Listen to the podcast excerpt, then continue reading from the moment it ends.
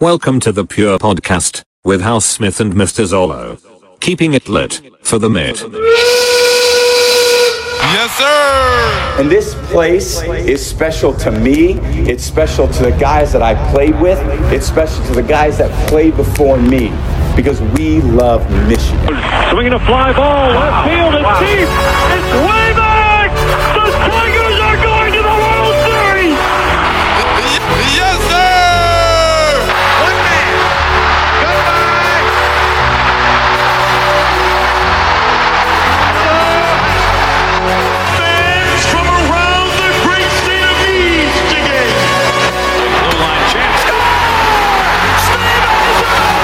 Home of the Wolverines, the Bad Boys, the Red Wings, and the Honolulu Blue. The team, the team, the team. It's time for the PMP. It's time to go to work. Giants up for Detroit, a lovely city.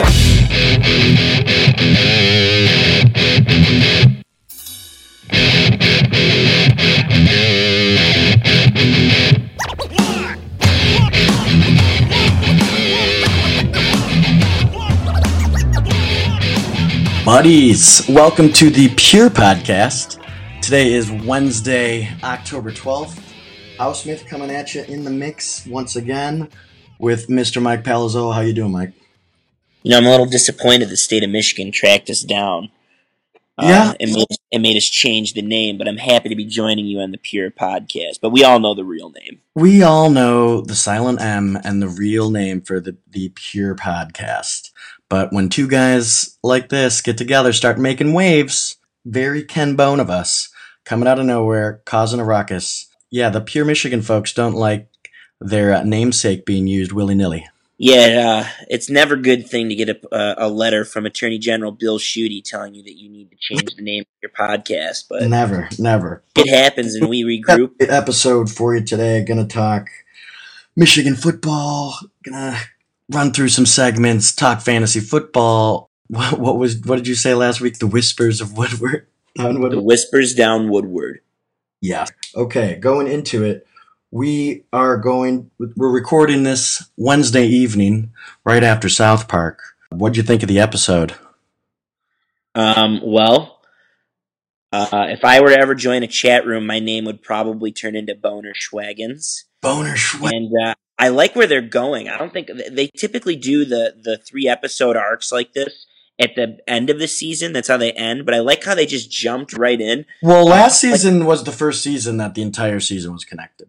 Yeah, Nobody, nobody does. They're just operating. Trey and Matt are operating on a different fucking level, always have been. Always have. different been. level. And I thought this uh, this season started a little slow. Obviously, there's a great amount of material with this election going on, but this these alternatives pass they go, and being able to make fun of things without making fun of them directly. No one is even close to that. Think of how quick they had to move to to put in the locker room talk comment today. Like that happened in a three day span. the trolls turning into actual trolls is so beyond brilliant. The Mhm. fact that they were able to, I'm kind of glad they did it. I, I, I thought it was odd that they they really didn't touch on on Trump or Hillary or the election at all, yet still progressed in this one, and it was good because I kind of missed the old South Park of everyone being random.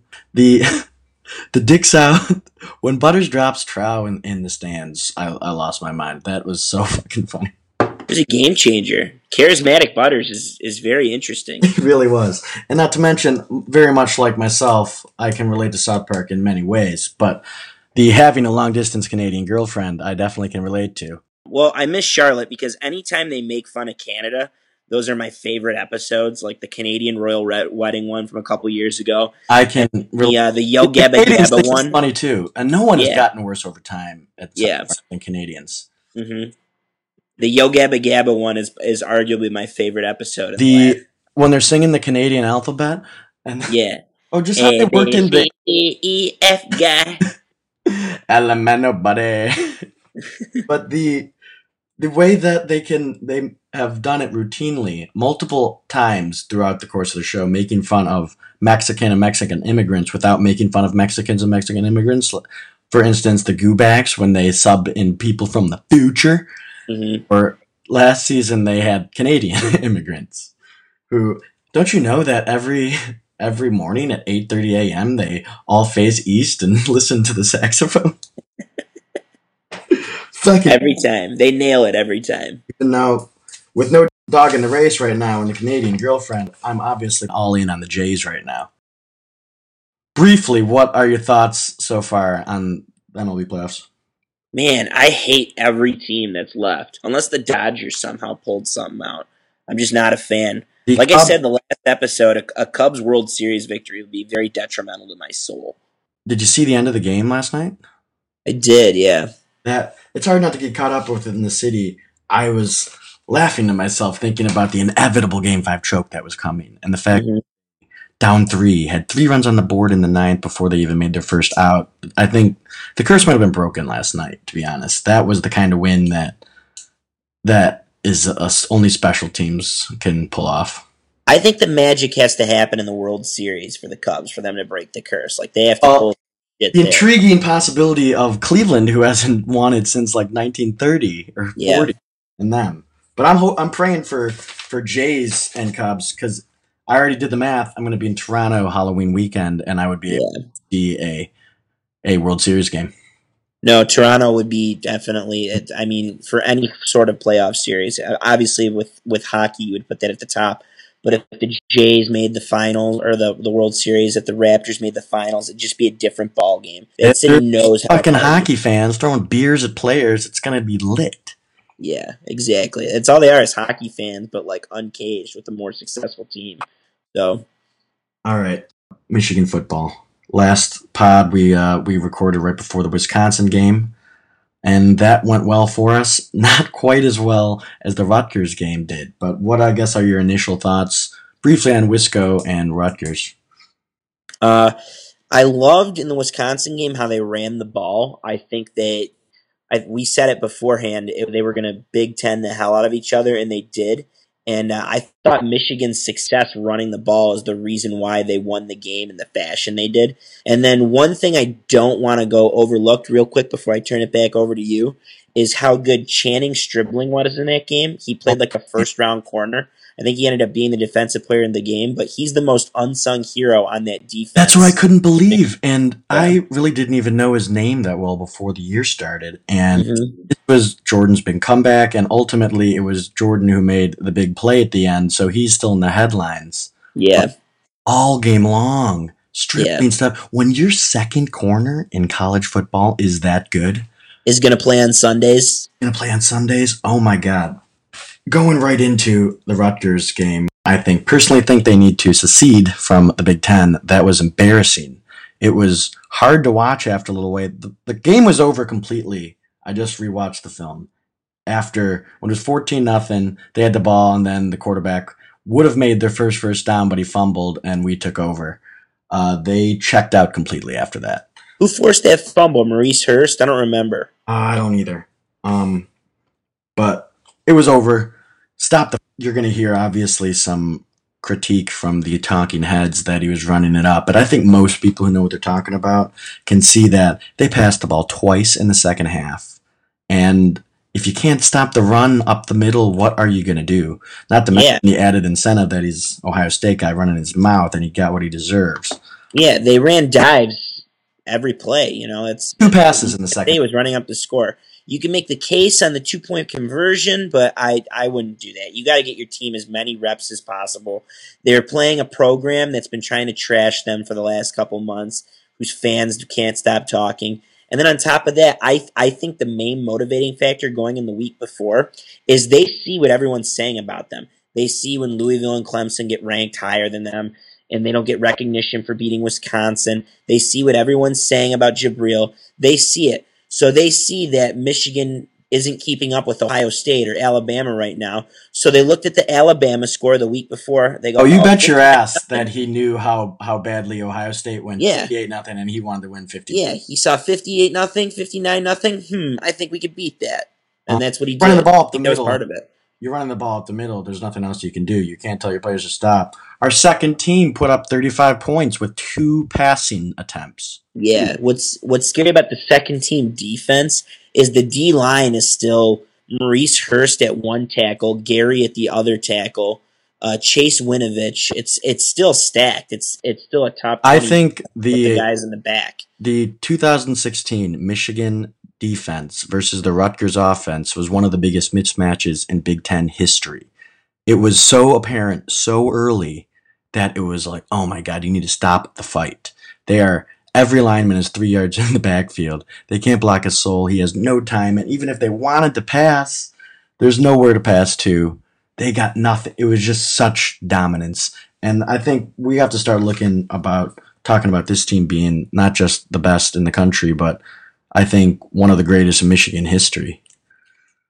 Well, when we saw Michigan State do the damage that they did over the last couple years, in particular their Rose Bowl year, their defense was was pretty pretty incredible. And uh, I I don't know. I don't know if it's just the Michigan fan in me, but I don't remember those Spartan defenses doing anything like what Michigan's defense is doing now and what they did last year with the three straight shutouts. But in particular, the performance they did on Saturday, not giving up a, for, a first down until the second half of the and second half of the fourth quarter, and um, on top of that, just the fact that you can't even throw on them at all. You can't run on them. They're number one statistically in every category. I mean, they, they we could at least say for a fact that this is a special defense, and I think it's the best one in the country. And with a defense like that, even if you're going into a mismatch like a potential Ohio State or Alabama otherwise, and maybe your offense isn't good enough to beat that team, I don't think any game can possibly get out of reach at any point when that defense is. That defense is not going to give up. hmm Winston, They'll keep you in games. They- They'll definitely keep you in games. I think the gauge is Wisconsin. Um, we'll find Yeah, out a lot yeah. team when they play. Uh, it sucks because it's a long way away, but we'll find the defense is first going to be truly put to the test, in my opinion, when they play Indiana, the second to last game of the year. And- That's going to be the first time they see a team that could run it up, that could do anything, and uh, is very mobile. It And was then it'll be 31 that we just watched uh, watched those highlights at all. 31 7 with like 4 minutes left against the Buck. Hung Yeah. there. That was in Columbus, right? Yeah. In Columbus, yeah. But keep in mind, they brought Michigan to overtime last year. Their game against Ohio State last year was incredible, and they had them on the ropes until the end. And then, um, as you saw, they just beat Michigan State two weeks ago. So, Right. I mean, no one's overlooking that that game for sure. But mhm.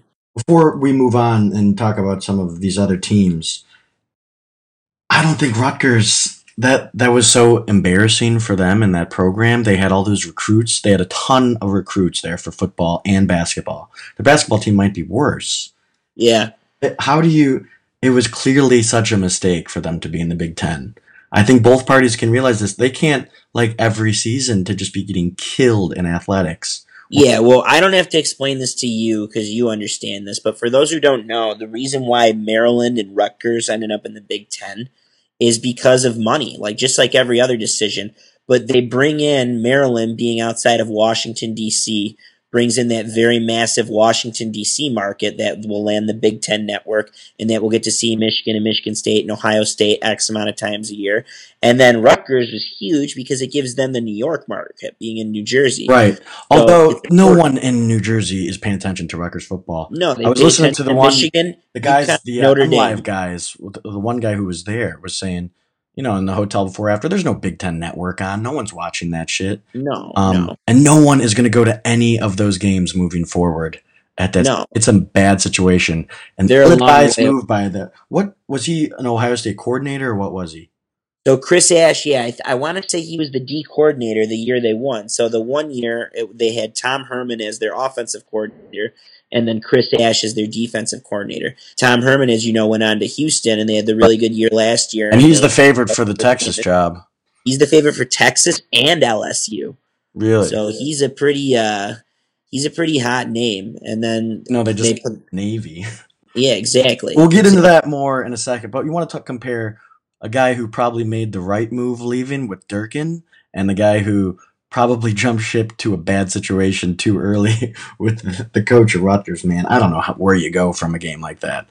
No, what do you tell your guys in the locker room? what So you say? the Like, last hey, two games, it's like 150 to nothing in two games. you guys fucked up. Like we just broke horrible records. I don't know how we're gonna practice on Like any of those recruits, I, well, I'd like to see them. Will a single one of those 100 recruits or so that were there choose Rutgers after that. No, no, especially when you're looking at Jim Harbaugh on the other on the other sideline. All the recruits seen- that they compete with, they got no chance. When we see conference realignment, it's usually like big schools upgrading and everything like that. I feel like you rarely see a team cut from a conference Yeah, because they what we need to do what we need to do is there's rumors that Texas is trying to form their own new conference centered around centered around their own network and they want to bring you heard the rumors a couple weeks ago that Nebraska was considering leaving the Big 10 they want to bring Nebraska down and kick Oklahoma out I'd love to absorb Oklahoma and Oh, they they're a they'd be a great Big Ten team. yeah That's Midwest America. Midwest America, and they'll solidify the other division, just like Texas A and M did when they solidified SEC West. I think they'd be. A You- great I mean, you have to. I think we talked about this. You have to have Michigan and Ohio State in the same division, but Yeah, can never- had Michigan State and Oklahoma on the other side. Um, or even Oklahoma, Wisconsin, and Iowa, and then if you don't lose Nebraska, Oklahoma, and Nebraska already exists as a rival. and the reason why I don't see this ever happening is the Oklahoma has some deeply rooted rivalries with Big Twelve teams, like the Red River Shootout and stuff like that. hmm in Kansas and basketball, same thing. Is in basketball. Now, I guess is that Oklahoma's biggest game is Texas. What are there other Oklahoma State too? Oklahoma State, yeah, but you could So take. if you if you Oklahoma just kept the Oklahoma State game, so Oklahoma plays non-conference every year. They play Oklahoma State and Texas, and then they yeah, Big Ten schedule. yeah, I think I mean, actually, fair. that's not They terrible. do that every year. Like Iowa has to do that every year. Iowa plays Iowa State every year. Notre Dame plays Stanford and, uh, Navy and Boston College and all those colleges. Yeah, don't year. even get me started on pansies at Notre Dame. Um, they're I they are a disaster. Another fluid situation. we thought Mich- I remember watching it. Oh man, State's taking it to this Notre Dame team who everyone thinks is good. Here we go again. State's great, but uh, it's not so. Things aren't so happy in East Lansing these days. No, Um, they are not. We just watch. I mean, BYU moving them off the ball, moving it plays where we were just watching. Like, oh my god, wait till Evans gets on the edge on this team. They a team that has always been so good defensively. It's just a shock to see these boys at BYU pushing them around. Yeah, it's incredible that they've had the score ran up on, on them in uh, in two uh, between BYU and Wisconsin, and then I wouldn't say Indiana. They they actually kept that Indiana offense in check, but the same time, it's it's funny seeing that they And they got a how do you get quarterback. quarterback. How do you get the quarterback situation wrong? Like you you know what you got in Tyler O'Connor for X amount of years. He's your starter. He's not. So why is he the starter out of camp? He can get it done in Columbus on the road, but he can't solidify an offense that hasn't needed help from the quarterback over the last couple of years. Like it's I don't understand because I guess Michigan State never is really a ranked recruiting class, but how do you, after so many solid years, and I guess we potentially underestimating guy we underestimated after he's gone. um, Funny how that Narduzzi- works. Narduzzi. he's at Pitt thriving. Yeah, I Funny guess how everyone knew he was going to be a good coach, but the fact that two years later, I mean, where are the guys? Where's the next man up? That's such a massive drop off from on that defense. No, and they, and they're struggling with their offensive coordinator now too. Dave Warner's kind of worn out his stay, so I kind of hate how bad they are. I wish they were just a little bad and not this bad because they're going to play the, out of their minds when the Wolverines come to East Lansing. And it's the situation where, despite this being a disastrous wake up year for all these Spartan fans, single handedly, single handedly, you can call it a successful season if you ruin Michigan's undefeated season. Probably, probably. I, I couldn't agree more. And I, they just always play Michigan tight. D'Antonio, every single game in his entire career, he's even when he's lost the game, he's still played it tight. Between uh, I think that was 07 in East Lansing, and then uh, a couple years ago in Ann Arbor. It's it's just a difficult game to win for Michigan now. So they, they need to have they need to have their best game of the season when they go into East Lansing. Otherwise, you can get caught off They do. heels. They have all the motivation to do it, and it's hard to picture a Harbaugh team not there and ready to play. hmm You, we know that for certain. active God, they're going to be they, they prepared. beat them in year one. They, Mhm. they they they beat a team that went to the playoff last year. Essentially, Wouldn't yeah. have gone to the playoff but for an actual act of God. So you would think that was when we were the underdogs. I mean, I hate to see I see a bunch of Michigan fans thinking we're going to steamroll them and talking shit, talking shit too soon. They're No, it's not that easy. broken until there's zeros on the clock. It's not that easy. That being said, I think if Michigan goes in there and they do end up pounding them and pull another shutout out of their ass and do one of those performances where there's negative first downs and negative yards and all that jazz, I think if Michigan goes in there and does that and wins by a substantial margin, it'll negate last year, at least for me. I could say this that the I I don't even know the guy's name. I know the other quarterback that they're dabbling with, and we're dabbling with at BYU. Damion Terry and Messiah DeWeaver are the other two quarterbacks. If Tyler O'Connor. tries, if he tries to throw an aerial pass against the Michigan secondary, it will be intercepted. No, it's it's a no brainer. Jordan Lewis is given when as when he's targeted, the quarterback has a 0.0 rating right now. When a when a quarterback targets him, granted that's through two games, but we know he's the best cornerback in the country, so we know that Air Jordan. Air Jordan. Oh man, what a play that was! Are you kidding me? As a guy who has always watched the DBs, I played DB in high school. Uh, went to the state semis. I don't know if you heard that, but I can't tell you how impressive that play really was in the situation it was.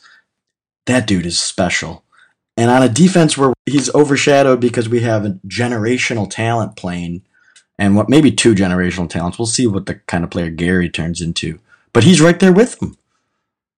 Yeah, it's it's incredible to watch. Uh, I I sent out a tweet the other day after Pepper's punt that which shouldn't have got called back. By the way, if you watch it, it was soft. We're Oh, lucky. man, so the soft. We're we're lucky that we have these guys right now. And uh, Jordan Lewis is man. uh, What can I say about him? It's it's just it- with him and Stribling on the field, you feel so safe. And it's crazy is that Michigan's the two receivers between Jar, uh, Darboh and Chesson are the best combo they in college football almost. And those two see them in practice all the time. Right. So that's why I think Stribling. Well, I, would, I bet they have battles. I'd love to see just a you know a seven on seven with Jabrill and Jordan is dribbling covering. Yeah, but, Chesson, and Darboh. yeah. Yeah. And you know the coach. I don't know if you've heard. Our coach likes a little competition in practice. How it goes. Okay, so I looked into it today. It's it's obviously too early, the way too early thoughts. But I took a deep dive into the what if game, looking at the playoff picture, how things could stack up. If if it ended today, the top teams kind of easily come to focus. You've got Bama in a class of their own. Some SEC teams, you got Texas A&M, Tennessee, maybe nibbling at their heels. Ohio State and Michigan, Clemson, right behind them, Louisville, and then Washington. The Big 12, I think, is a mess. Baylor's undefeated. West Virginia's undefeated. Someone's got to win that. I think they're all going to lose multiple games. But Mhm. right now, if you're talking top four teams, it's Alabama, Ohio State, Michigan, and Clemson. Washington close behind, but I'd like to see a little more out of them. The teams I absolutely trust that are actually tremendous teams are those. So it begs the question, and what's I'm sure on everybody's mind, if we go in undefeated, really hard to do, a lot of games to win, but the undefeated matchup with Ohio State and lose, is there a possible way to get to the playoffs? I mean, before I tell you my findings, what are your thoughts on that? I agree. Um, back to your original four, the four you think get in. Yeah. I think Washington is real, personally. Thinking of what they've done to or- both Oregon and Stanford in the last couple weeks. Uh, speaking of Oregon, that's Brady Hoke's defense over there, and it is not doing good. Oh, gave up 70 God. points. what a disaster they are. Talk Yeah, about Chip Kelly. No good. Chip Kelly's out of there and the program folding. Um, they are a mess. But look at the Huskies, who I had no reason to believe if there weren't people talking about them to suspect them, but a bunch of people thought, oh, they got a really good defense. They're going to be good this year. Impressive. They squeaked one out at Rich Rod's place um, against Arizona, 35 28. But then the the back to back very impressive wins versus Stanford, spanking Stanford and then at Oregon 70 to 21. Um, they appear to be for real. They, I'm not completely sold they can run the table yet. They've got some tough games, at Utah, at Cal. Then probably I can't lose the Cal game, but at Utah could be a loss. Home against USC, you never know. Arizona State, and then ending it rivalry game at Washington State, which could all, always go either way. So they're Yeah, Washington State, I think, is the second ranked team in the Pac-10, if I'm correct. Right. They're they're up there right now. I I think at this point though, does Stanford have another loss? Uh, Stanford, no, they do not. But I I could see USC starting to push these teams. USC is probably the best case for I guess I kind of thought about if a one loss Stanford runs the table, but I was thinking that if the Huskies lose, it's over for the great- Pac-12. it's over for the Pac-12. Yeah, And the same agreed. with Baylor. I think if they lose, their strength of schedule is not good. So, hoping that both the Pac 12 and the Big 12 get a loss and potentially could go unrepresented, that's the best path for us. Wait, is TCU still undefeated, or or did they go down finally? No, they went down. Um, Okay, I think, yeah, Um, not ranked, I don't believe. I have the rankings. TCU, yeah, they're not ranked. Um, oh, they went down early, didn't they? it's just West Virginia is also undefeated. They haven't played anybody. hmm Uh, so yeah, so you look at a big game on the schedule. West Virginia and Baylor are the, is the last game of the year, so that could potentially have implications. But I think they're both going to lose before then. They're not special. There's no way. There's no way Baylor runs. I really also think that down there. if I had to go one way or the other, I'd bet that the Huskies lose a game as well. I I think at Utah is going to be real tough. At Utah, probably USC. At Washington State, to end the USC is playing good football right now. Yeah. So there's that's it'd be tough to to win all those. So if both those teams go down, what's going to depend on the SEC, and we're going to know a lot after two or three weeks from now because Bama is going into a stretch where they play the only other undefeated SEC team, Texas A&M, and Tennessee, and those three are kind of like the top three of the SEC, the kind of the only real playoff contenders, if you ask me. So at Tennessee and then home against Texas A&M for Bama. We're gonna know real quick who's for real, who's not.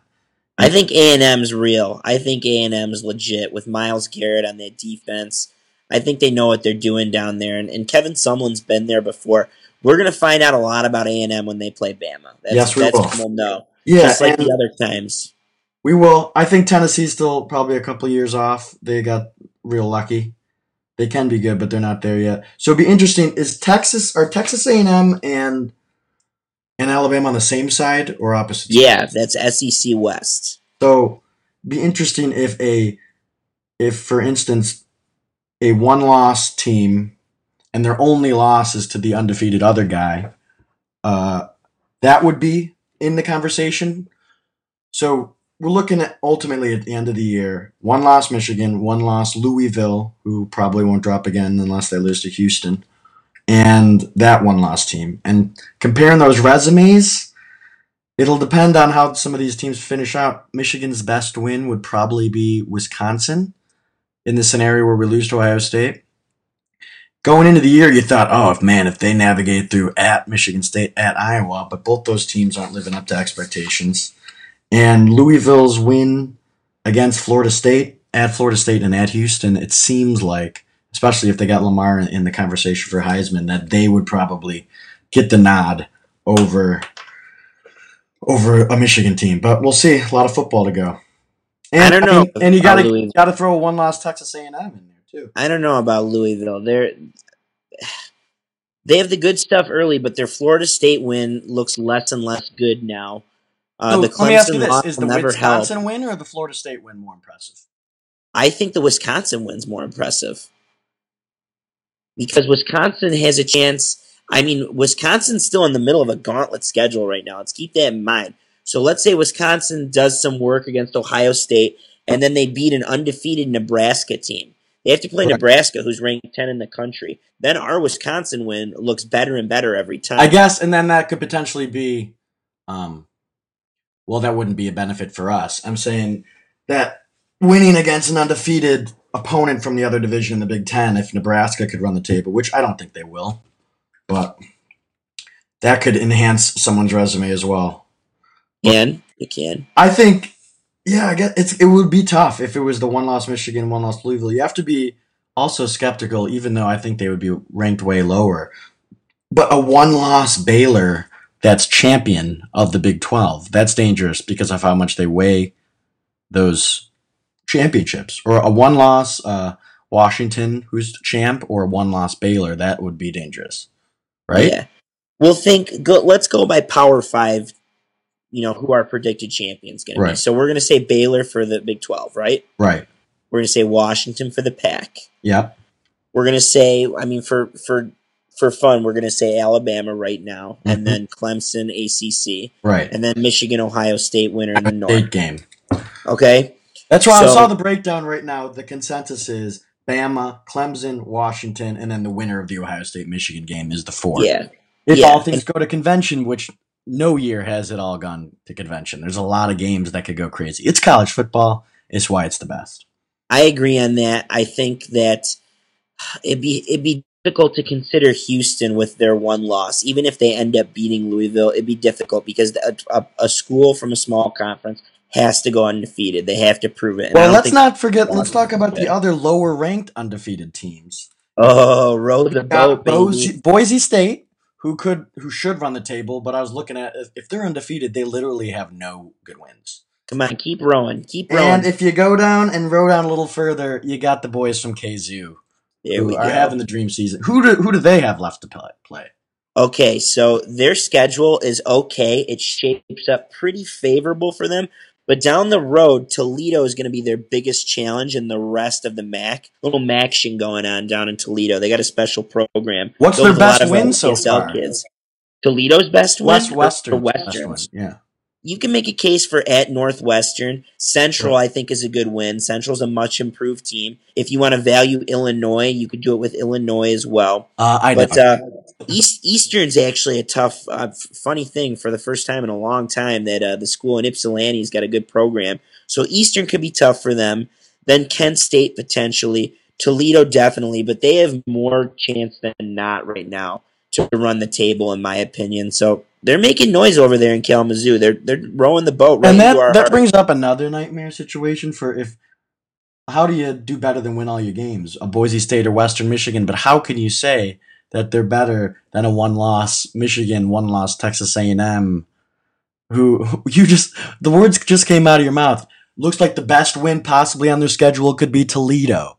Just Yeah. say that out loud and then talk about the teams that have to go play at Florida State and at, no, it, it doesn't. it doesn't help. And the difference between a Western and like the Boise State teams from the mid 2000s that were doing it is Boise State always had like a strong out of conference schedule, Right. and they still played some decent teams in the They got rid of that when they had their little dip.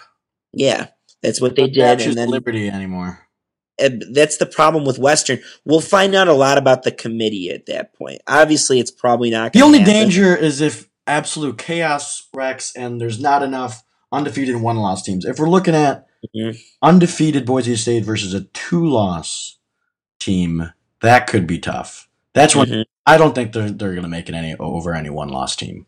No, I don't, and I think the Western will catch on. They've scheduled a pretty, pretty good opponents in the past in different seasons. I don't know their future schedule. It's usually like a road game where they get paid a lot of money, and may- maybe they can go into one of those power conferences next year and steal one against. Yeah, the if if you want to uh, if you want to play with the big boys, uh, reserve a spot at the table and, and show us what you can do.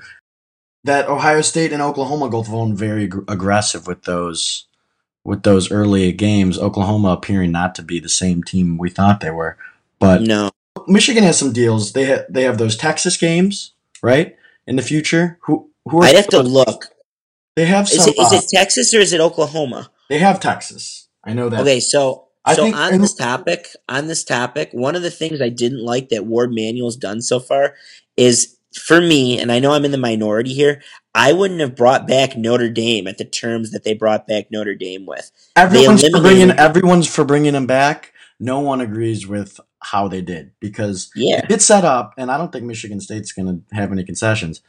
Having every other year forcing Michigan to go go to East Lansing, go to Columbus, and go to South Bend is yeah, and bro. on top of that, on top of that, a lot of people don't know they had a home and home with Arkansas scheduled, and they had to eliminate the home and home with Arkansas Now, for me, I would rather go up against. I'd rather have a home and home With a an SEC cool. SEC school and get the SEC win than beat Notre Dame's ass. I'm sick of Notre Dame. I don't like. I don't know if you know, but the the incarnation they had of the of the rivalry over the last ten years, it started in Notre Dame, and then when they used their out clause, it ended at Notre Dame. That's slimy and shouldn't have happened. And then it's beginning with Notre Dame again. I would have never given up the concession that the series starts back in South Bend. Yeah. That was bullshit. Why So did we have to for it. concede so much? Why did they have negotiating power? That's weird. There was pressure to bring Notre Dame back, and he needed a good move in his first couple months as athletic director. Where and Notre Dame's like, we're fine. I mean, we we left. We're fine doing it. You're gonna have to sweeten the deal to play us again. in my opinion, Notre Dame told us all we needed to know about what they think of Midwest schools, what they think of Big Ten schools when they signed that stupid deal with the ACC. It wasn't cool. They could have did the same deal with the Big Ten. You could play Michigan State every year. You could play Indiana and Purdue every year, whoever their tie-in is with, and you could play Michigan every other year. And then you could do the same deal with three other schools. You can get Ohio State, Nebraska, just like they did in the ACC. Right. And then on top of that, they're in it for hockey now. They would have been in it before. It would have been a great addition for basketball, but no, this is what they wanted. So they should they should punish Notre Dame. Big outside of if you have a tie-in with Notre Dame, I think all the schools that play them should punish them and just go and schedule better schools than Notre Dame. Yeah, it's it's mind bog- bottle, b- mind boggling. My my mind is all up in a bottle right It's now. all, my my mind's I just oh I think about it. My mind's just in a bottle with with emotions. I don't I don't get it, but it's good to have those guys back through the dark ages, aka my student when I was a student at Michigan, three years of Rich Rod and one year of Hoke. The only constant was our ability to beat Notre Dame in thrilling fashion. So most of my fondest memories through those four years were beating Notre Dame. It'll be good to have those guys back. I guess for now, for now. And with but- the way the programs are, the trajectory right now, it looks like we could uh, lock up a win versus those guys. Um, so back off the tangent, we were talking about future schedules, right? yeah. Well, if we start the game versus Florida in Jerry World next year. Yeah, That's a huge. And- and I don't like talk that. about how That- to dictate how the season goes. I'm I'm not cool with the. Uh, I'm I echo the sentiment of one John U. Bacon after reading his book. I'm not really cool with neutral site games unless you're playing for like a championship. Uh, I want to see. It's the same thing with Arkansas. I want to see Florida's campus. I think that would be much cooler. Yeah, I, But, uh, I stopped. Florida was actually I applied to three schools. Michigan got to throw a safety school in case everything goes to shit, so I I applied to state, and I applied to Florida, and I that was in the peak of their Tebow and basketball. Joakim Noah and the boys where they Oh, were yeah, and right. everything, and we went there like right in the heat of it because there was a stretch where they literally Heisman Trophy, national championship, national championship in Florida, and there's just I don't know how people do any work. There's a reason Good why most of, the, most of the great schools are in the Northeast, shitty weather places. It makes sense. How you Mhm. justify going to the library when there's pools and girls everywhere chilling at the pool constantly, and your teams all they do is win championships? It was Mhm. intoxicating. Um, It's difficult. It's so difficult. I, I like that. I guess going to Jerry World does sound cool, though. I still haven't been. Um, well, they got to right the wrong from the last time They they, do. were there. with Well, that was I don't know if you were with one of the better judgments of my. I knew what was going to happen in that game against Bama, and I went to Electric Zoo with the squad. Like first, Oh yeah, squad, I remember that. Marion- That was Armin night. That was Armin night. I was in New York. That, that was week. not Armin night. That was Oh, you went to Marcus Schulz afterwards. Oh yeah, though, that- didn't you? Yeah, went to Schulz at the Best Buy. Yeah. Um, but that was above and beyond and Axwell, killing it. okay. main Okay. stage. that was a. I mean, a lot of the New York guys who I met through Argentina, I hadn't even met them yet. It was a great day, and got a lot of hate for for classic Housesmith going to a an EDM show instead of the mi- big Michigan game. But ev- I knew how that game was going to end. I had the time of my life while everyone was miserable watching our team get walloped. No, agreed. But the future is brighter with those uh, non-conference home and homes.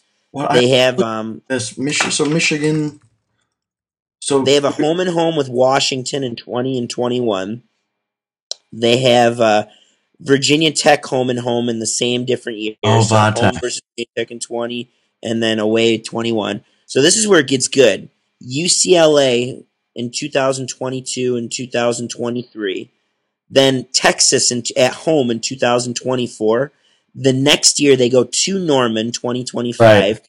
Then Oklahoma comes to Ann Arbor in 26 and then they go to Austin. It's fucking 10 years from now. That's one of the places I have to see is Austin. Yeah. to Austin in 2027. Oh man, I'm gonna be. Yeah, mark me down for when I'm 37 and going to that. Jesus Christ. Yeah, I'll, I think I could swing. that. I don't think 37 year old dudes make that those kind of trips. Pencil but I- me in. Pencil me in. Pencil me in. Um, We just write that. I'll just gotta make sure quick. you know the kids can come. Got to take off school. Jesus. No, I'm still years away from getting married at that point. Uh, but the UCLA, that's a that's a, those will be fun games. That's another Yeah. trip too. I actually uh, I've seen the Rose Bowl before, but uh, I'm I'm saving my Rose Bowl appearance for, For a real uh, one, yeah. Yeah, for a real one. I've been that's to a, the Col- one-loss Michigan team I that see the Coliseum, but That would be a hell of a- place to be. a one-loss Michigan team going to the Rose Bowl against Washington or something like that would be pretty a pretty good fucking consolation prize. Well, here's where it gets interesting again. What if you have a one loss Nebraska? What if you have a one loss Ohio State? Oh shit, you're right. Or uh, well, in that case, it would be Michigan would be A one-loss Nebraska. Well, if an undefeated Nebraska loses to Yeah, an undefeated Ohio State, they would they would jump. Yeah, yeah. Or what if they? What if there's there's not going to be a one-loss Nebraska. What if They're gonna lose in the a precedent that uh, remember Iowa went last year? What if there's a precedent that the runner-up of the, of a conference championship game should get the non or should get the tie-in uh, It sucks. It sucks a little bit. Well, I guess every other year the Rose Bowl part of the playoff, right? every third year, or every, Every third fourth year. year, something like But- that. it's kind of belittling the tradition a little bit. Well, that that, Yeah. that is the big thing of it used to be like the Rose Bowl's everything and now it's a consolation and that that's the concession you got to make. I think everyone's down for that. But the fact Yeah. that now pretty much every year that team will be coming off a loss going to the Rose Bowl. So this that brings up an interesting point what you were just saying about how it like ruined the tradition a little bit. I'm gonna go off on a little bit of a tangent here. They should expand. I call this the Zolo system, by the way. This is how I would fix the Oh, college football. Breaking news, this is the first on-air release of the Zolo system. Go ahead. So this is this is the Zolo method to fix the college football playoffs. Expand to eight teams. They're gonna eventually expand anyways. Expand to eight teams. Make the first four games with all of the original bowls, the rose, the sugar, the Right. orange, and fiesta, and leave their tie-ins in place just to savor the tradition. So no matter what, if you win the Big Ten championship game, you're going to Pasadena. No matter what, if you win the Pac-12 championship game, you're going to Pasadena. No matter if you win the ACC championship game, you're going to Miami. You win the SEC championship game, you're going to New Orleans. No matter what, okay? right. Then the next, so the five conference champions always get in. Then the next three are the two best conference champions or conference champion runner ups. So you had to have made the championship game and lost. do you, you think that provision's necessary? Can't you do the five champs and then at You large? could either you could do the five and then three at large, but I want to make it accommodating for teams, like and more emphasis on. Well, let, we'll scrap it. We'll say the five champions Yeah, and three. I think large. that's enough because as it is, well, I guess with the four team system, people like just put the fucking four best teams in there, like the conference championship, blah blah blah. But then you got to incentivize that. This system seems pretty perfect to me. yeah. um, there it is. The There it is. idea Leave of it's a lot. The, the so going deep into January now with Well, they're going to do it eventually. They're they're going to expand to eight anyways. I know what you're saying, and that's the main argument. Kids are in school, this and that. Well, football players aren't there for school. They're there to win. I'm not even concerned with the and make It just- it's a lot. That's a deep, deeply different college landscape. hmm talking about and you know all that extra practice time three full more games after the normal season i love Yeah. the, the stat michigan state loves to throw around like they've got more 12 win or 13 win seasons than in the la- D'Antonio has more than Michigan has or something. Well, they started playing 13 games like three years ago, buddies. Um, Yeah. So, but that's expanded to a whole. You're looking at potential 14 games, or Yeah, the, the no, average 15. team, 15. the average team would play 14 or 15. But if you're going to the NFL, No, not average. Only the champions will play 15. Though. Okay, That's a lot.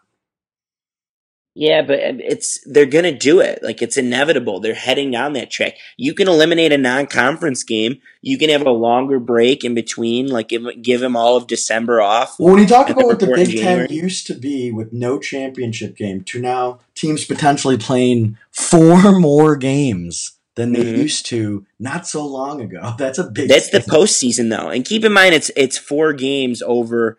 I mean, the first game, the Big Ten championship game, would be the first week of December, and then you would go to mid January. So it's only four games in seven weeks. Well, I You think would you do the format right now where you know they have just basically do end of the season by or end of the season by and then start one week of buy or two weeks of buy. So like the week before, I guess you could kick off bowl season with those first four games, maybe then do all Yeah. the other bowls and then going. I guess It's actually a great idea. kick off. So we the, the bowl season starts like Christmas with all. But the four of problem those- is, let me interrupt you. The whole they have New the Year's Eve. system- There's New Year's Eve. Yeah, you you would lose New Year's Eve. Like it would, you wouldn't want the Rose Bowl in the second week of December. The whole point of the Rose Bowl is the Rose Parade and it being on New Year's Day. Like it's a tradition for people in Southern California on New Year's Day. So that means whole point. so under your system that means New Year's Day has to be the first round of the playoffs. Well, yeah, New Year's Eve you could play two. The second you could play two, but you do- you two, you do two games on back to back days. And I'm just That's playing devil's advocate. I, I'd love that. I mean, you'd got that would allow for powers like Michigan and Ohio State to get in the playoffs like potentially consistently every year. Yeah, it would reward a Power Five if you win your conference in a Power Five conference. Well, that's already you how have it the right to play. You're that's pretty much what it is already. Not necessarily, because there could those be we have the controversy we had two years ago. There could be too many strong teams, and then you don't end up playing. the it. fringe one loss teams that are right there like you right now you you do it just based on how the polls alabama if well we're doing the ties but i'm just doing regular seeding that's the other thing that we might have to discuss because potentially you could have the the the number one and number two Number one team number- play in the Rose Bowl. right that's yeah but what are you going to do though right Well, the way what do you you do it value more that's but that's a very good what if that's fine. If that's texas and champion, usc the best if, like if that's national the championship national ever was a first you round play it.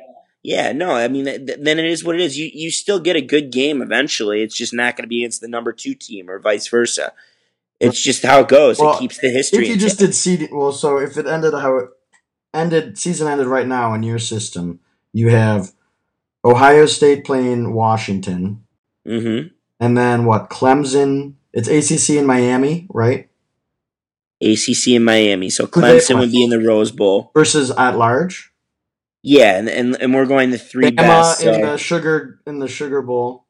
so from then it would we would rank the teams at that point. So so number one and or uh, number It'd be two, like and number five Alabama versus Baylor, Ohio State, Washington, Clemson.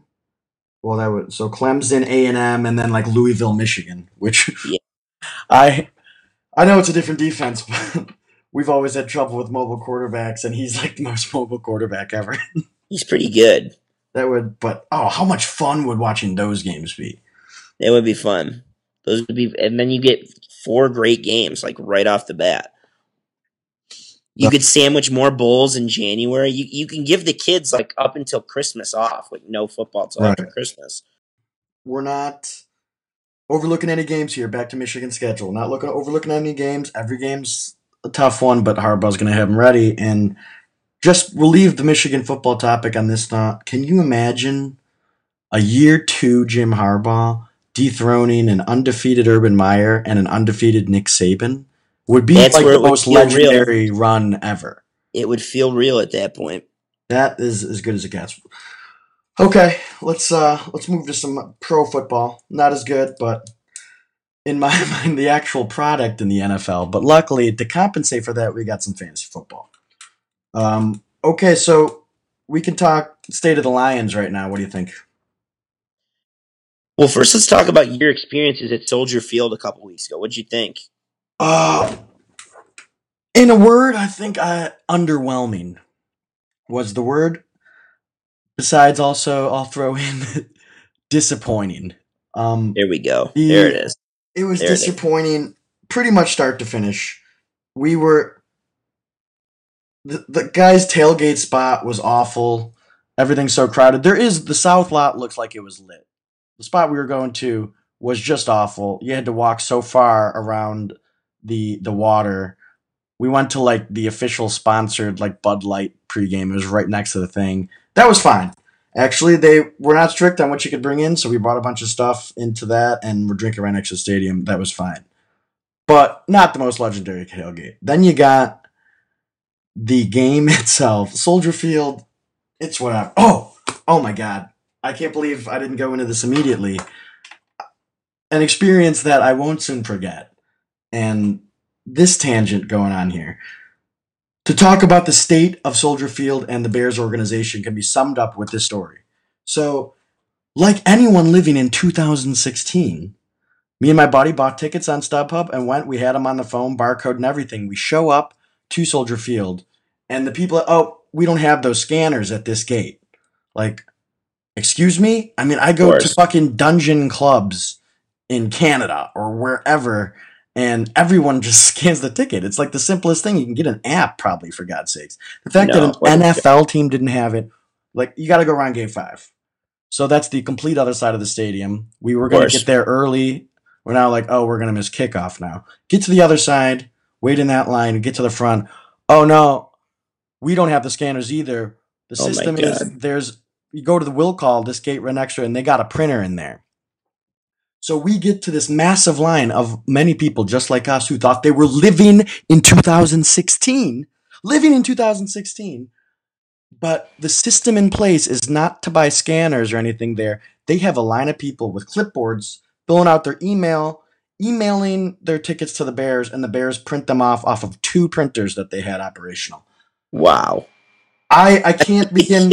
The You can't even script that. I You missed can't the even first write quarter. something I like missed that. the entire first quarter. You Standing waited waiting in this line. three huge lines to get into the game. But few line and let's let's think about the logistics of this here. The Bears organization, they were having a meeting, the monthly meeting. Someone brought up, hey, hey guys, um, there's some concern from some of the, the fans. They they've been showing up with those digital tickets, and we don't have the capacity to scan them in. And this conversation I imagine should have been taking place in like 2003, right? Um, in right after the edge of the razor, BlackBerry. I think the BlackBerry era. What are we talking? 2000, 2009. 2000, yeah, no. when even- this even- conversation, I imagine, should be happening. even. And the boss goes, instead of an NFL franchise paying the marginal cost that could be equipping the staff with the scanners, they decide, no, no, no, no. Here's what we're going to do. Instead of that garbage, we'll just set up a couple of printers at gate five. No one's going to be using It should have us fancy technology. That decision is absolutely mind blowing that a team of people could sit around a fucking table and because that's how it happened. You know, decisions like that wasn't just one guy. Someone decided in the Bears organization with power decided that that was the best way to solve the problem, and that's why the team has got awful. the team has got awful. That's the exact kind of decision making that signs Cutler to long deals and things of that nature, but still good enough to beat the Detroit Lions. Ugh, that was frustrating. That I I thought that was more frustrating than the Titans' loss because that you, you, we had a six game winning streak against the Bears, haven't beaten us in years. They were on a six game losing streak at Soldier Field. Hoyer. Their whole defense, like four starters on their defense, were dead. Brian Hoyer was in, was starting. Uh, they had just lost uh, what's his name going into the game, Jeremy Langford. Like Yeah. there was really no excuse. Alshon Jeffery was banged up. There was no excuse, and it, it's just sad because I think if the Lions just had one of Levy or Ansah back, that they probably would have won the Titans game. I think they could have won the Packers game. Personally, I a lot of people think I'm delusional, but I think they could have won that one, and they definitely would have beat the Bears just with the minimal pass rush. What a joke! Oh my god, it was such a travesty to watch it. Oh, coming in second quarter, I don't know what happened in the first quarter, but that not being able to move the ball against the team I watched last week. Again, now Dallas is pretty good, but just got embarrassed. The defense looks lost. I'm like, okay, Matty's slinging it. Matt, um, fucking our receivers are gonna get open, and this is gonna be great. Jones will be there. Tate's gonna have a day. Um, and their offense is nothing to nothing to be scared of. We're gonna go on the road in Chicago. This is gonna be a great win. But we Yeah. couldn't move the fucking ball. I couldn't believe how we couldn't move the ball.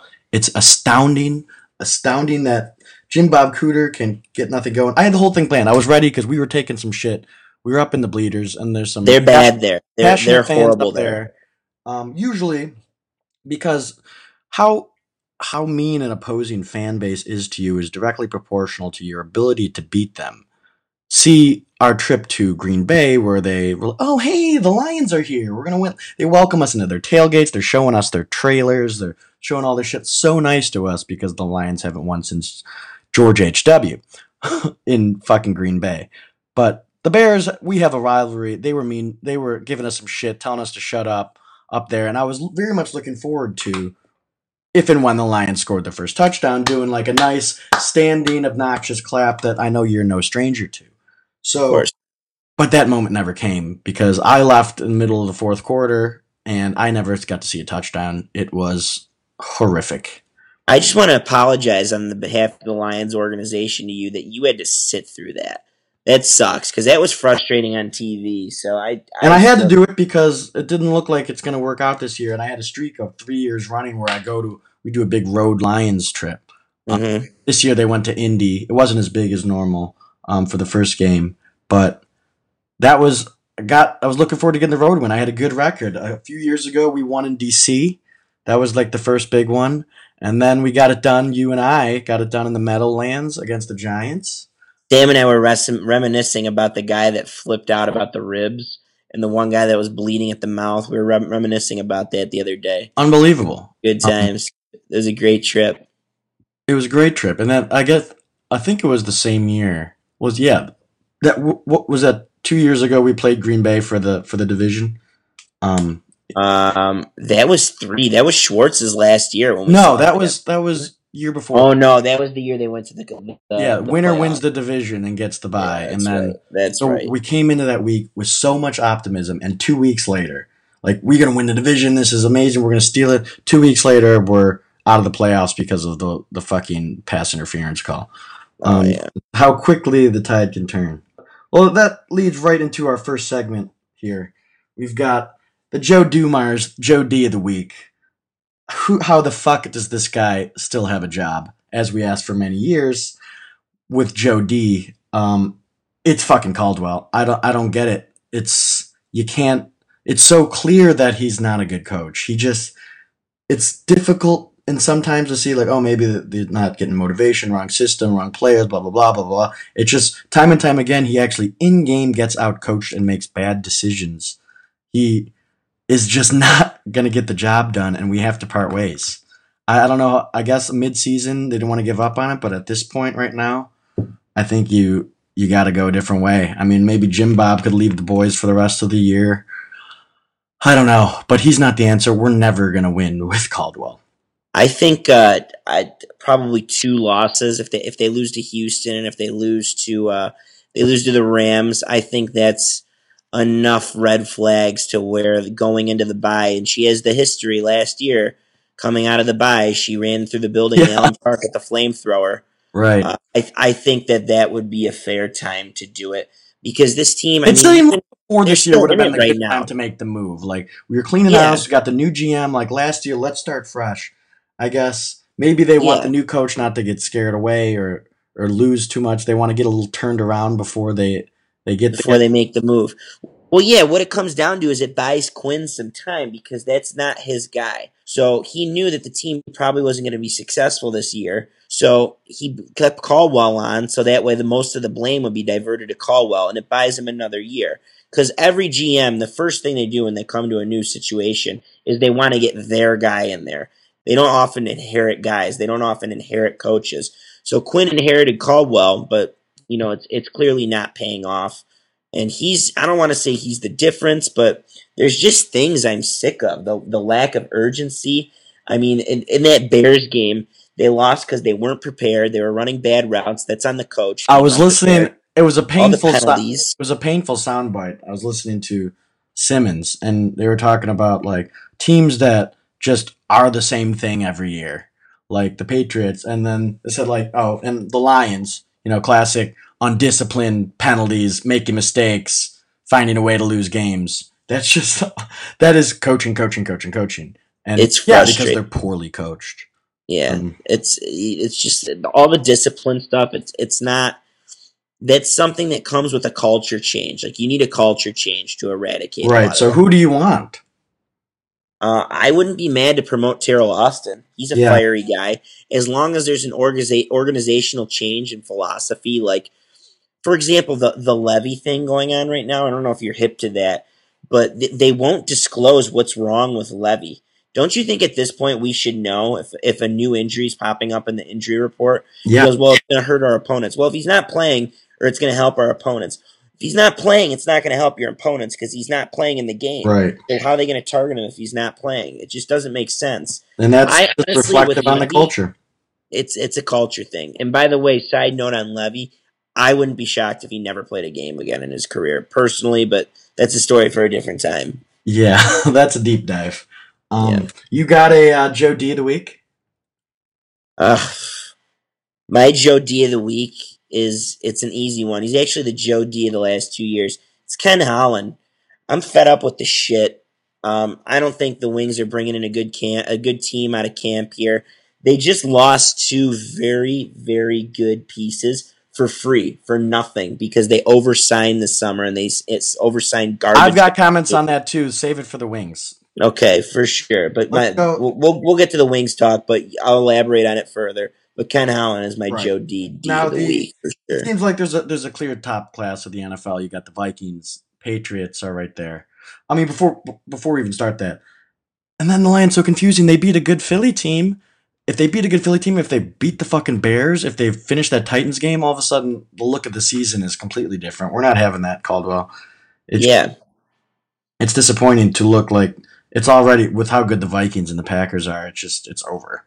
Well, I don't think the Packers are that amazing. They're They're not. The Vikings have proved that. But I think that the, the, the what's crazy about the NFC right now is it's so lackluster that if the if the Lions went on a run before the bye, if you end up beating the Rams, if you go into Houston and beat the Texans, you can go into the bye five and three or or uh, well, their buys in week ten, so maybe five and three, five and four, at least with the five over five hundred record. You can be in good shape there, you know. You Yeah, can I mean- you can be in it to win it, but you you can't think? be A to ten, does a ten does a ten win season get you in the wild card this year? I think. I mean, keep in mind the Packers got in with nine wins last year. I think that could be similar this Right. year. I think nine wins could could I mean, who's get who's good? I think what it looks like the Cowboys are good. the whole AFC or the whole NFC West between the Rams, except for the Niners. So the Rams, the Cardinals, and the Seahawks, I think could all be in it. Um, the uh, the yeah, I mean the Cowboys are a surprise. The Cowboys and Eagles are going to make it interesting. Uh, who do you And, like in the South? I mean, it's uh, South is I I don't trust the Falcons yet. I don't trust Um, any. It'll be. I, it seems like that'll be a one team division. Whoever the fuck finishes that. Um. Mhm. Meanwhile, on the other side, the Steelers are stellar. Patriots obviously are a fucking force with Brady back and pissed. Um, I don't know. I think Indy sucks. Probably the Texans win that division, right? Yeah. I don't know. Indy's starting to make a run here. They've won some games, but um, I think they've only won one game. Actually, it was just Jacksonville. And then you got Regardless, and then you got fucking the Raiders, Raiders and and Broncos out west. That's a good division. I like that that Raiders team, and mm-hmm. are, I think yeah, the the Raiders look like they have a shot at getting in right now, as it stands. Everyone's favorite segment, Does He Fuck? Talking fantasy football. Who's legit, who's not. Let's check in on a couple guys we talked about last time. We talked Odell Beckham, who's had a a was in the news quite frequently these last few weeks, and Jordan Reed. What are your thoughts? So Jordan Reed, I had him on the DNF list, and uh, Right. of course, sure enough, he came out and had a two touchdown game that following week. But I don't think he had a good game this past weekend against the Ravens. And then on top of that, I don't know if you heard the news, but he was experiencing uh, concussion like symptoms today, Oh, and he's probably going to be out this week. And that's not good for a guy that's had recurring. that's recurring right. I forgot. The NFL cares about their players. They care about the safety of their players, and you know, concussion symptoms. He could be out weeks with something like that. You know. They, Yeah, they really do. They, they love the NFL. I forgot. Sometimes I forget. And then I see the pink. They love women. They love their players. They love, you know, Yeah, shouts to Roger. Shouts Yeah, to shout- Roger. No, Roger, just on the field. They're going to kick it. thank you, Roger. Thanks, Thanks, for Roger. letting the players be them. Thanks for being in touch with the world because marijuana is as bad as beating women. Thanks, thanks for staying on that. Thanks for giving them a shout, the uh, women a shout out for one month of the year, and uh, thanks for really making sure your players are safe, buddy. We love you, Rod. We love you, Raj. Keep being you. Um, so I think it's uh, well. I'm not sure if you made your determination, but I think sometimes, as we've discussed, that Spartans can fuck so little and have so little fucking that they mask people who do fuck and they get caught up in the DNF tornado, if you will. And Kirk Cousins sometimes does such little that that maybe he drew Jordan Reed in, but I think deep down on his own, Jr. fucks. I stay. I still think Kirk Cousins is on the uh, is on the DNF list as well. Oh, yeah. I think he's an illusion. Um, and yeah, for for now, Jordan Reed, it, it seems like he's not going to be doing any fucking. Maybe even for the year. We'll see what happens with this Yeah. Unfortunately, uh, re- fantasy receivers are only as good as the guy throwing him the ball sometimes.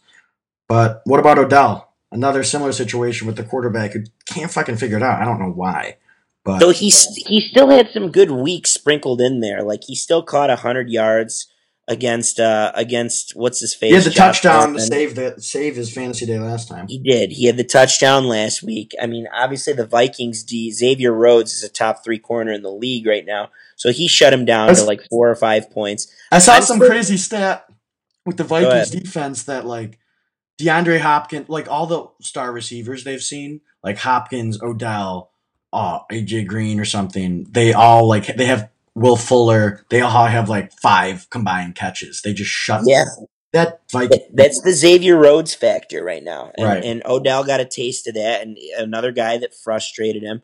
I mean, if you have Odell Beckham, you're starting him no matter what. He's still Yeah. one of your best. He's still giving you nine plus in two of the last three weeks. And he's got some favorable matchups coming up within the division, I think. So Eli, I would Eli and, Eli's been playing on a drop like a droppable level. I don't understand how he hasn't figured it out. He's he's been a mystery basically his whole career. Why did he doesn't have? Oh, for sure. Here. He's the anomaly, especially with that Manning blood Figure, is Victor Cruz still healthy? Uh, yeah, what's been going on with Victor Cruz? I know Shepard didn't have a touchdown the last games. Shepard is an unbelievable third receiver. You've got argu- what, a generational talent in OBJ. You can't get Mhm. him the football. Get him the football. I No, that, that's Eli. the that's the main part of the problem, and that's what one of the reasons why I still lean towards the fuck side. Uh, I still think he fucks because they haven't given him the targets, and once they give him up the targets for him, it might be a little different. But uh, he's close. He's teetering, and he could be DN- DNF in, the, in you know two three weeks time. So we'll see. okay. Um, Lamar Miller and Matt Forte. Um, Lamar Miller does not. Lamar Miller fucks. We're gonna put him on the fuck side. Uh, I think he's just had a slow cock here. Soft. Just a gentle. And and um, on the other side, I don't think that Matt Forte fucks. Bilal Powell's carries have been going up in the last couple weeks. You're He's still starting them both. Um, Um, I, I don't think I, those guys. I guess eh, if you're in like an Lamar Miller, you're starting. I don't know about Matt Forte, and you got to keep in mind that they love to toss the ball around and uh, right, for the Jets. So I I would say there's so Bucks, few good running. Miller. How many good No fantasy? There's like 10, five maybe good fantasy running backs. It's just Yeah. tough to get any consistency other than that top tier of dudes. No, there's there's not many, and they're inconsistent too. Because some some teams on on different days are committed to running the ball, and then that ne- the next week the same team could just want to toss the ball all over the field. So they're very inconsistent on top of that, which sucks. Okay, one more for you. Um, Matt Ryan. Ugh. This is a tough one because he's put up these video game September numbers before. Oh, that Julio Jones game was insane. I was playing Yeah. against a guy who had Julio and Matt that night. It was Mhm. so over. So in my league, um, the guy who had Matt Ryan had him on the bench, and the guy who had Julio was getting destroyed so much that he still ended up losing, which is Oh, incredible to me. that is the does he fuck brought to you by Fantasy Football. Other segments, testing it out. Fans, tell us what you think. Weigh in, throw in your picks. The Joe D of the week, the Does he fuck section. You can ask Mike and I on Twitter. ask us if they fuck or not. We did the Joe D of the week. Who shouldn't have a job? Let's go to very, very hot right now. Let's go to the Bone Zone. The guy named after the infamous Kenny Bone, America's hero. Shouts to. Kenny Bone. Shouts out to the energy crisis. Shout out to the energy crisis and the unsung heroes of the world. This is the Bone Zone. Who's in the Bone Zone is the guy who needs to step up and deliver. Um, who do you got, Mike? For me, the the first nomination of the Bone Zone is going to be Henrik Zetterberg of the Detroit Red Wings. Ooh, He needs to have a big year this year in order for the Wings to get into the playoffs because they're going to have to replace Pavel Datsyuk's functions in his goal scoring and his production. So I'm putting a lot of pressure on Henrik Zetterberg, and he hasn't lived up to the hype in the last two years. So you're in the bone zone, Henrik. In Season the bone- starts tomorrow. in the Bone Zone, the season's underway. Um, I'm on. I'll go the same with the approaching basketball season. I think Stanley Johnson's in the Bone Zone. If he's going to make the leap to an elite, elite level player, if he's going to be a guy that can be a major piece in a in a playoff contender, he's got to make the leap this year. And he was great last year, Stanley. But uh, one thing I want to point out with him, with Reggie Jackson falling for the next six to eight weeks, Right. Stanley Johnson is capable of running the one. He could be a point guard, so he can have a good chance Let's to uh, Step up. get out of the bone zone in the next couple The weeks. here. there. It's a the Detroit's a trendy pick. Actually, not so much. Vegas odds all different with their over unders because of that Reggie injury, which sucks. It sucks because we're I- Yeah. how many. We'll get into the Pistons later, but we got in summary in the bone zone. We got Hank Zetterberg, Kenny Step Up, and on the flip side, a guy beginning his career, Stanley Johnson. Time to step up and go full Kenny Bone, guys. Um, okay. We got the Slim Shady DGAF move of the week. Slim Shady, brain dead like Jim Brady. I'm a M80, you little like that Kim lady. I'm buzzing, dirty dozen, naughty rotten rhymer. Cursing that you play is worse than Marty Schottenheimer. which obviously you can sense the Detroit theme. Nobody gives less fucks than Slim Shady. Easy, easy for me this week. Um, I guess he's gonna be a nominee every week with a Jim Harbaugh because of there's very few fucks that he gives, but the amazing move to run the fake fake extra point up 27 nothing as a big solid middle finger to the Ohio, former Ohio State coach on the other sidelines coaching the current looks like a Division 1A team over there at Rutgers. And people give him are going to say that he was running up the score and everything, but what are you going to You can't call your dogs off more than throwing it two times in the second half. you know why he went for two house, right? Well, I I know why he went for two. I know what the calls were. I guess I don't know why. I know that the calls for the first four touchdowns, they wanted to try out that extra point, and the call is to the fake is on, and depending on how the defense lines up, the holder is going to make the call to audible to the extra point, which is usually the call. The first three times he did that. The fourth, I don't know if he saw something or if I was like, just fucking run it. Uh, they he did not audible out and he ran it. So technically, the first four touchdowns, any one of them could have been a a little wrinkle in the multi-layered, multifaceted Harbaugh playbook. Okay, that was all good. That was a great explanation, but that wasn't the answer I was looking Well, you're looking for the why, not the, The reason why he went for two is because he couldn't go for three. exactly. Because if he could give less fucks, he would go for three. It's there should be what's what would be if you had to come up with a going for three.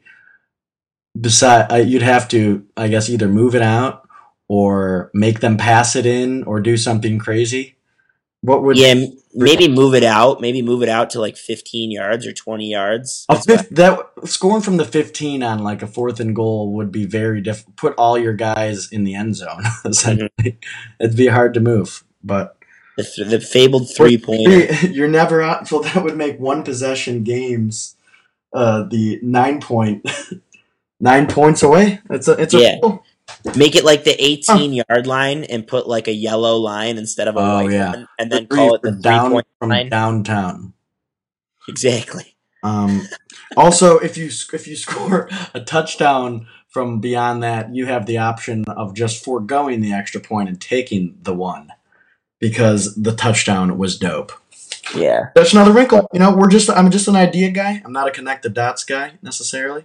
Just We're just trying to make football great again. That's all we're trying to it do. out. Uh, maybe listeners, big time listeners of the podcast, we just threw out a way to change the college football playoff system.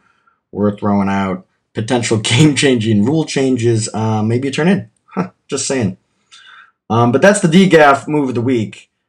Clearly, it's tough to give fucks when you're playing a fucking Division two team, but Harbaugh always going to be a nominee. Who you got? My DGAF is going to be from a couple hours ago. Happy we recorded a little later so I can accommodate him. Rookie Auston Matthews of the Toronto Maple Leafs lighting the lamp tonight in his first career First game. shot. First career shot on goal was a goal. His second career shot on goal was a goal. Wait, I didn't know about the second shot. Oh no no no! Second second shot went in. And he was the number one pick, right? He was the number one pick from Scottsdale, Arizona. I don't even know how there's ice in Arizona. Where, But anyways, he you know he ended up with four goals tonight, right? playing? Did he play? co- He didn't play college, did he? No, no, no. He should have been drafted a year ago, but uh, he missed the birthday cutoff, so he spent the last year Oh, I in know that Zurich, pain. Switzerland. It's a horrible feeling. He was in Zurich, Switzerland for a year, and he was lighting it up last year in professional hockey in Zurich. So he's ready to come over this year. That's so legendary. How old is the kid? 19 years old. Oh, good God! Incredible. Toronto he scored four like- goals tonight. Toronto's It's hot the now, record. He broke the record for goals in someone's fir- first career game with four goals. and just making it more impressive is that he, the first two shots. That's unbelievable. Mhm. Hey, the Maple Leafs have sucked for a long time, um, but the six is hot right now.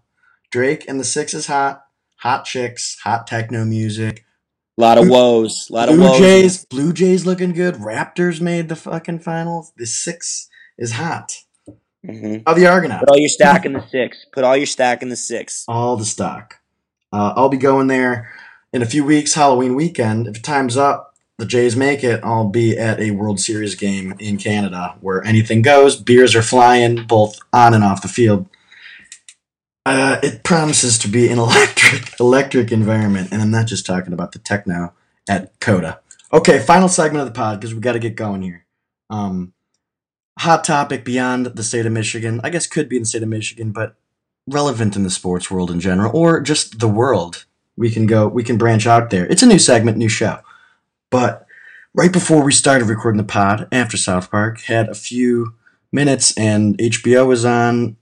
You had Bryant Gumbel and co. Real sport the real sports squad diving deep into technology with the umpires in baseball and as I immediately dismiss it when I see it because as an umpire for many years, I mean, it's it might not be America's most popular anymore, but it is America's game, deeply rooted traditions. The umpire, a staple in American culture, is the umpire behind the plate calling balls and strikes. Wait, did you say you were an umpire? I was for many years, and some of my Oh, friends still do it. I didn't know that. It's it's great. Uh, the one summer I was back, I did a few games, um, like during law school. It's if we got a great gig. It's uh, the Fed ball, fifty bucks they give you before the game even starts for less than a couple hours work. Um, did it for many years, little league, and a couple years doing that. It was a great side gig. If you have thick skin, I had some uh, questionable calls here and there throughout the day that still haunt me, but for for the most part, I I enjoyed it, and we'll we could get it deeply into the antics of when I had to toss fans and everything like that. But real sports, talking about this, so I immediately dismiss it. But then they go into some of the stats and where technology is, and as you know that the technology has had a bigger influence lately because they're going to replay. It slows down an already very slow game. But you get it right. I think people say it's a good sacrifice, especially come playoff time. But when you're talking balls and strikes, having to make so many hundreds of decisions, split decisions a game, and umpires just aren't gonna make all the right calls, and there's sometimes where the computers who know exactly where it is make obvious, sh- expose obviously bad calls, and they were showing some of the data of of pitches that were are right on the boundary. A ump is eight times more likely to right on the edge, even if he's trying to be neutral to favor the home team, because they're just humans, and subconsciously, one action one action they could do and and 50,000 people go nuts and cheer and think you're the best. You do the other action, they all want to kill you. So the subconscious is there. And just how many mistakes are made. And then then they dive into like tangible examples of in the playoffs last year, game changing, series changing, World Series changing calls that like a key walk, loaded the bases, walked a guy in that were just clearly missed. And okay, still my okay, you got my attention with the stats and everything. Then I just had no idea how they would operate in practice. The guys that run the the strike zone system, they do tests every year in minor league and they actually do a computer called game. And here's how they do it. It's not like there's no umpire there. The umpire is still there. They have the on-site crew set up and they're in the umpire's ear they're sitting in the booth. They immediately make the right call. They hit a button and they're in his ear. Strike one. And he immediately makes the call. 100% strike zone accuracy the entire game. And to the the viewer, nothing's different. He's making the call immediately after they're in his ear. So it's literally the experience is no different, but it's just exactly right. And that medium ground, I guess I always pictured if they're going to call balls and strikes on the computer, there was going to be no umpire there. I don't know, some sort of lighting. Let me ask you a question. It seems futuristic, but this does the, viewer, does the viewer know? Does the viewer know that there's someone in the umpire's ear? No, especially I mean, it's a minor league game. No one in attendance knew, and no one could tell at all. If you didn't know, you wouldn't. You had no idea. He, no, they're in his ear, exactly, and exactly. instantly they have it timed up. So in his vision in the outfield, there's a there's a light that as soon as the computer, even before the guy in his ear can say strike, picks up a strike, it flashes right. So you've got that and the guy in the ear, strike one, and nothing lights up for nothing happens for a ball. And the umpire's there, just watching games, can concentrate entirely on managing the game and making correct calls uh, at home plate for you know out and safe. And it's literally seamless. That it seems like a no brainer. And to have it known that every strike and ball is accurate in, in games that mean so much, I don't know. It'd be tough. So then, then they cut to seasoned retire. I think it was Crawford, seasoned retired umpire, and obviously he's weighing in here. He's like, no fucking chance, no way, that'll never work. He said that Major League Baseball now, after every single game, they give a disc with every call to all the umpires and they're supposed to review it and try to get better, hone their strike zone and everything. And he said every game his entire career he would crack it in half and throw it in the garbage and he never watched that shit. And that umpires are so good, the pro level umpire, and it's true. He's like he thinks guys are are calling perfect games on the reg. I didn't see those stats. I wonder if you know they have the stats. How many umpires, if that even happens, where every single ball pitched, no way, called accurately? It can't be true. There's no way. But I, I, I'm not sure how I feel about it. I guess I never pictured. I always think that'll never happen. But how I saw that operation run, where you literally have no, the product on the field is the exact same, except for you know that every call is right, is, I don't know. It's it's taking a big part of the game. What do you think? Well, the, there's always been an emphasis over the years on the human error and I think it's time we shy away from the human error. They always say that the umps want to get the call right, but it makes you wonder sometimes if they truly do want to get the call right. Because you just said it yourself. This ump thinks they're batting a thousand on calls. There's no way every single game.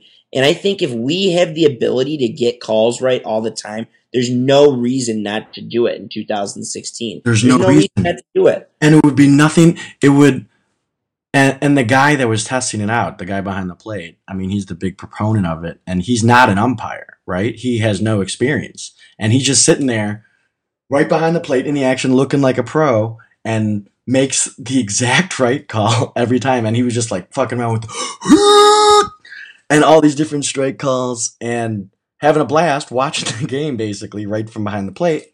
But really, you know, having as much responsibility as any of the other three umps because he's got Mhm. got a plate to watch, which is also backed up with instant replay. Yeah, but Um, they even miss tags and stuff like that. Like It's amazing how many they miss.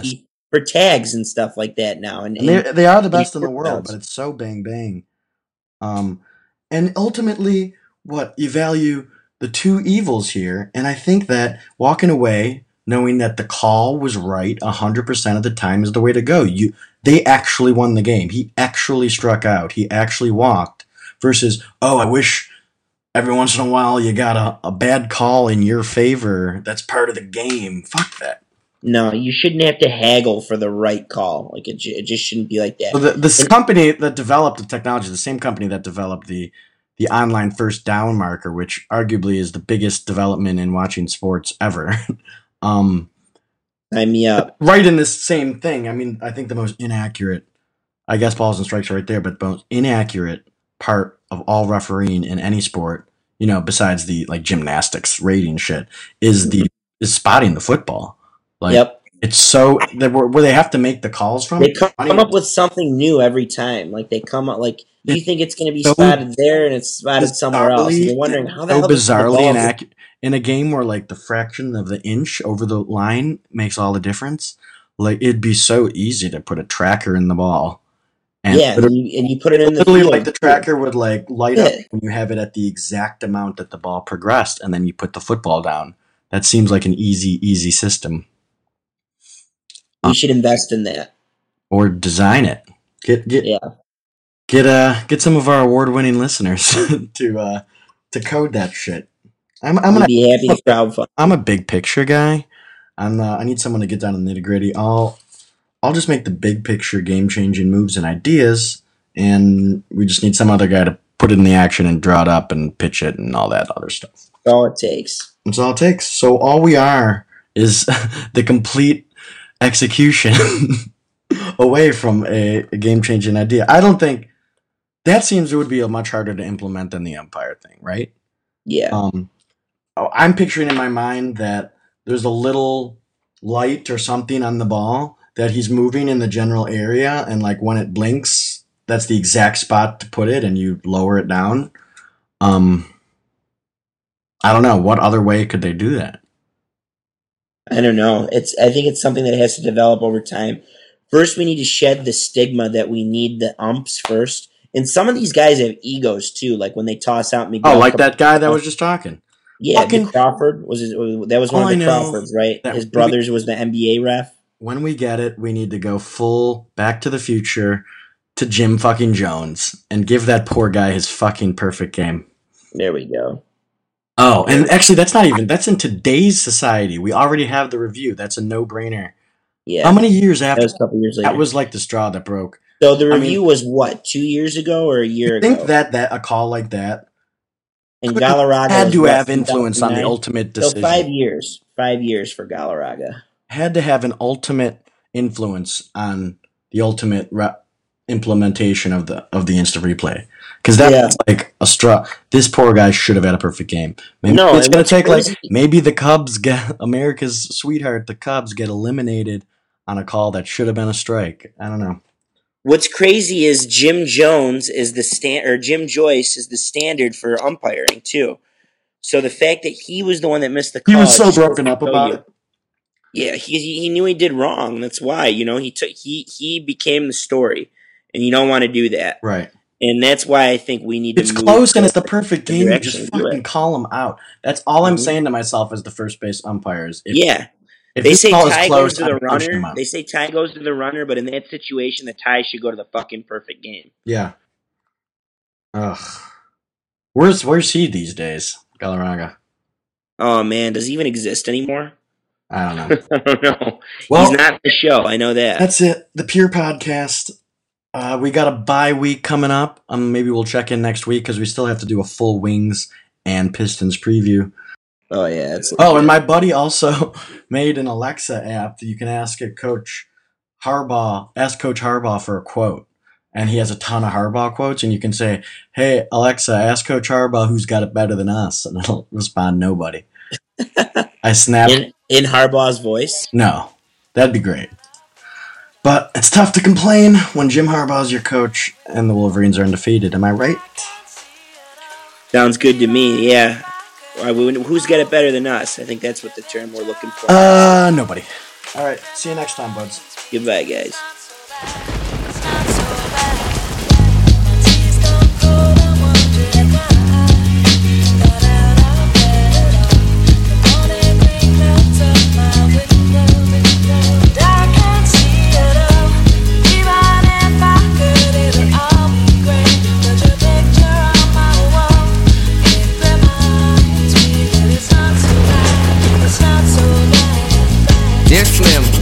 But you still ain't calling. I left my cell, my pager, and my home phone at the bottom. I sent two letters back in autumn, you must not have got them. There probably was a problem at the post office or something. Sometimes I scribble addresses too sloppy when I jot them. But anyways, fuck it. What's been up, man? How's your daughter? My girlfriend's pregnant too. I'm about to be a father. If I have a daughter, guess what I'ma call her? I'ma name her Bonnie. I read about your uncle Ronnie too, I'm sorry. I had a friend kill himself over some bitch who didn't want him. I know you probably hear this every day, but I'm your biggest fan. I even got the underground shit that you did with Skam. I got a room full of your posters and your pictures, man. I like the shit you did with Rawkus too, that shit was fat. Anyways, I hope you get this, man. Hit me back, just a chat. Truly yours, your biggest fan. This is Stan.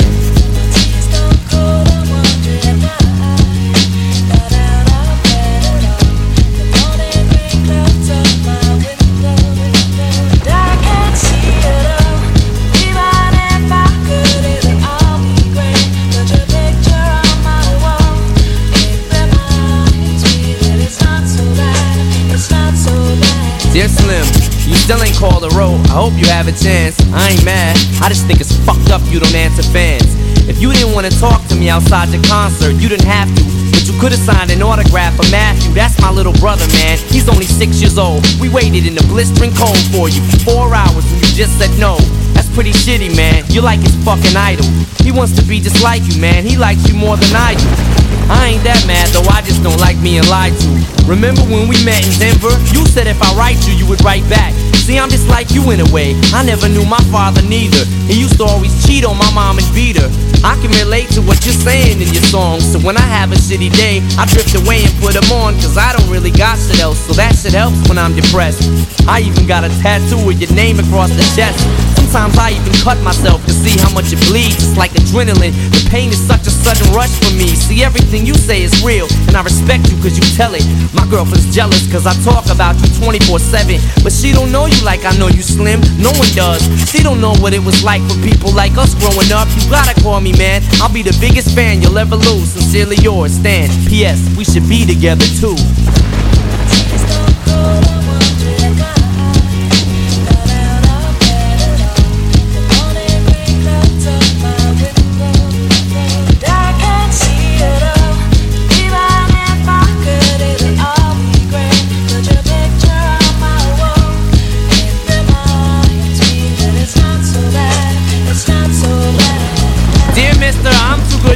Write my fans. This will be the last package I ever send your ass. It's been six months and still no word. I don't deserve it.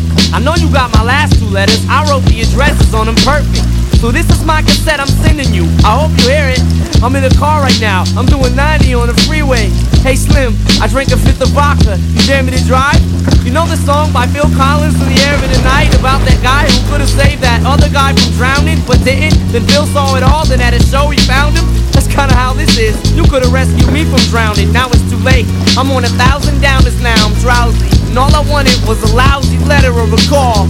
I hope you know I ripped all of your pictures off the wall.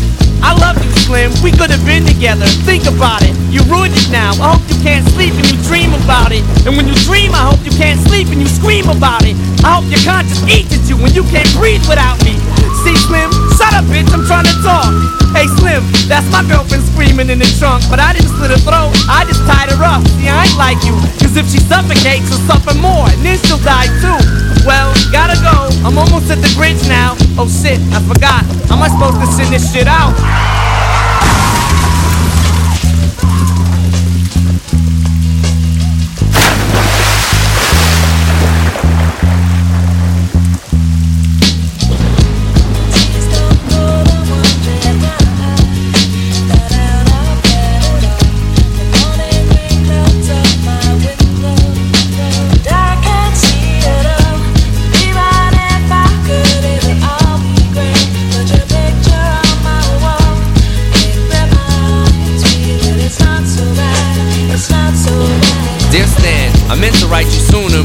Been busy. You said your girlfriend's pregnant now. How far along is she?